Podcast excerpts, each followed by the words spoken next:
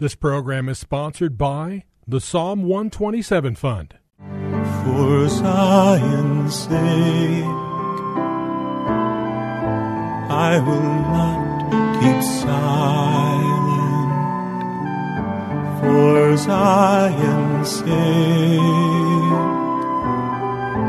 I'll not hold my peace. Welcome to For Zion's Sake. Isaiah 62 1 is taken directly out of the Hebrew Scriptures when the prophet Isaiah declared, For Zion's sake I will not keep silent, and for Jerusalem's sake I will not keep quiet, until her righteousness goes forth like brightness, and her salvation like a torch that is burning. Your hosts for the program are Shelley and June Volk, Jewish believers burdened to see Jew and Gentile become one. Believers strengthened in their faith and for their Jewish kinsmen to come to the saving knowledge of Jesus as the Messiah, the Son of God. Welcome to For Zion's Sake. Thank you for joining us. We're the Volks. My name is Shelley. And my name is June. Hi, everyone.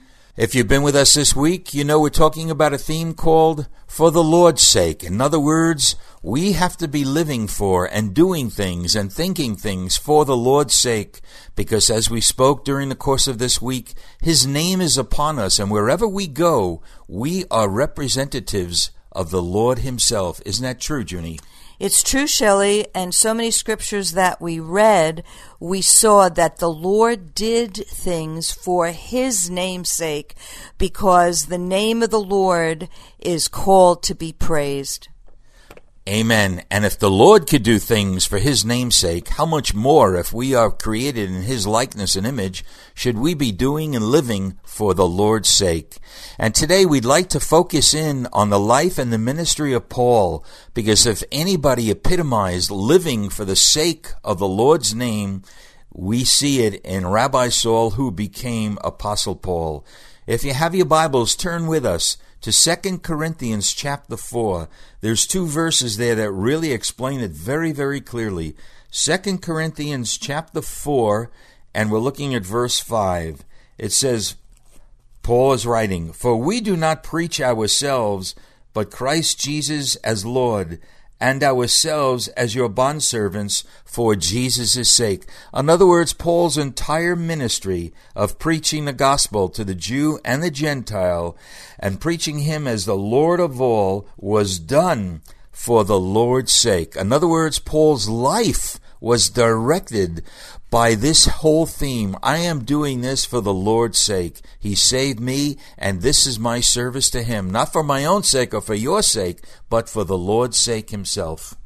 And God had given Paul such great revelation that we see in Second Corinthians that um, Satan was uh, sent to Paul to buffet him that he would not become too high minded and in 2 Corinthians chapter 12, verses 9 and 10, we read, And the Lord, or and he, said to me, My grace is sufficient for you, for power is perfected in weakness. So here, when Paul had asked for the thorn in his flesh to be removed, not once, not twice, but three times, the Lord said to him, My grace is sufficient for you, for power is perfected in weakness. And Paul's response was, Most gladly, therefore, I will rather boast about my weaknesses than the power that the power of Christ might dwell in me. It's not human, Shelley. That's a divine response. And in verse 10 we read, Therefore, I am well content with weaknesses, with insults and distresses, with persecutions, with difficulties, for the Messiah's sake, for Christ's sake, for when I am weak, then I am strong. So he learned something, Shelley, that was very, very important. He learned to be content. He learned that in his weakness, God was made strong, and he trusted the Lord with all of his heart. He lived for him so that the insults he took as an opportunity not only to pray for those who were insulting him, but to allow Christ's life to be strengthened within him to live and move and have his being in the Messiah. You know, when you were saying that, Junie, it just dawned on me how many of us in our natural would choose to be weak. But we need to see, since Paul lived and did everything for the Lord's sake, he was willing to enter into the supernatural realm where through his weakness, the strength of the Messiah would be seen. Again, another verse back in 2 Corinthians chapter 4 is verse 11 where Paul writes, For we who live are constantly being delivered over to death for the Messiah's sake, that the life of Jesus also may be manifested in our mortal flesh. And this doesn't necessarily mean that we're being physically uh, brought to death, but as we die to our own natural self, we will demonstrate and we will see the life of the Messiah demonstrated in our bodies. In other words, when we live for His sake, we become that witness that the Lord has called us to be every day of our life. That is a glorious way to live. And uh, it would be masochistic, Shelley, to desire to die in the natural. And yet, when uh, the insults come, or when trials come, or when persecutions come, we can see that as Paul saw it, that in our weakness, to be able to even walk through the uh, adverse things in life, the life of the Messiah comes alive in us to enable us to live for his name's sake. Amen. Junie, there's an incredible portion of scripture also in 1 Corinthians chapter 9. If we could look at that beginning at verse 20. 1 Corinthians 9:20. And this really spells out the heartbeat of Paul, and he's the one who said, "Follow me as I imitate the Lord." 1 Corinthians 9:20. And to the Jews I became as a Jew, that I might win Jews. To those who are under the law, as under the law though not being myself under the law, that I might win those who are under the law. To those who are without law, as without law. In other words, he's talking how he goes to the Jew and the Gentile, though not being without the law of God, but under the law of Christ, that I may win those who are without law. To the weak I became weak, that I might win the weak. I have become all things to all men that I may by all means save some. And now here's the conclusion of this section. And I do all things for the sake of the gospel that I may become a fellow partaker of it. Junie, this is so incredible, and I pray that you and I are so stirred by this verse, as well as everyone who's listening today. I do all things for the sake of the gospel, that I may become a fellow partaker of it. You know, Junie, no one else declares this, but Paul does this three times. He talks about the gospel as my gospel, as my gospel. It, it was embedded in him. And that's the thing that we want to bring across this week by speaking about doing and living and being for the sake of the Lord, that we have to have every last strand of selfishness crucified out of our life and see that we've been put on this earth for one purpose, and that is to bring glory to the name of the Lord. And I believe we're touching on something, June, that could bring us to that place when we live and move and have our being in Him and live for the sake of the Messiah. And you know, Shelley, we can't naturally take selfishness out of our life. Right.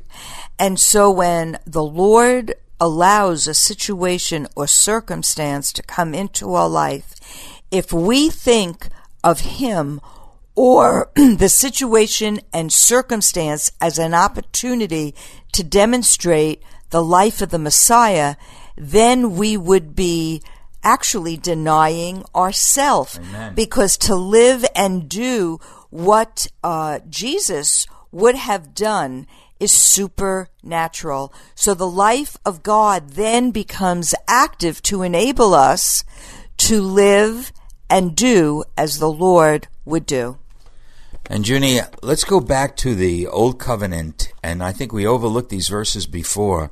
But we need to see that we do things for His sake and our life will be so enriched. For example, even in the most familiar Psalm, Psalm 23, we all know it, but listen to these words.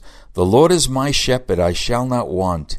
He makes me lie down in green pastures. He leads me beside quiet waters.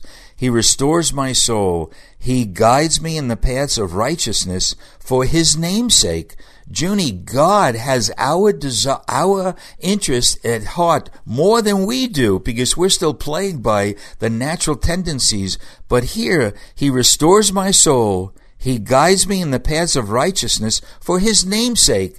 I know we have to suffer as well as rejoice in the Lord for His name's sake, but we need to see that out of the love that we've been speaking about in recent weeks, He guides us in the paths of righteousness for his namesake. It's included. And you know, Junie, we have a personal story to share as we conclude this week's broadcasting. When we lived in Minnesota, both Scotty and Dean were athletes for the high school team. I was the baseball coach. And then Susie, as a, a 14 year old girl, I think she was, wanted to become a cheerleader. And I was very much against it, saying, I don't want boys or anybody else to look at my daughter's thighs. She's just an innocent young girl. And so we had a lot of discussions, as you well recall, and you said, Shelley, it might not be fair. You let the boys play ball, but you're not letting Susie be a cheerleader. So I spoke to her and I said, Susie, you know my heart, but I'm going to let you make the decision, whatever it is. We'll, uh, Mom and I will stand with you. And then I remember you telling me, June, on the day of tryouts, she came back into our trailer where we lived, and you asked, how did it go? And she said, Mom, I didn't go to tryouts. And uh, as far as I remember, you said, Why, Susie?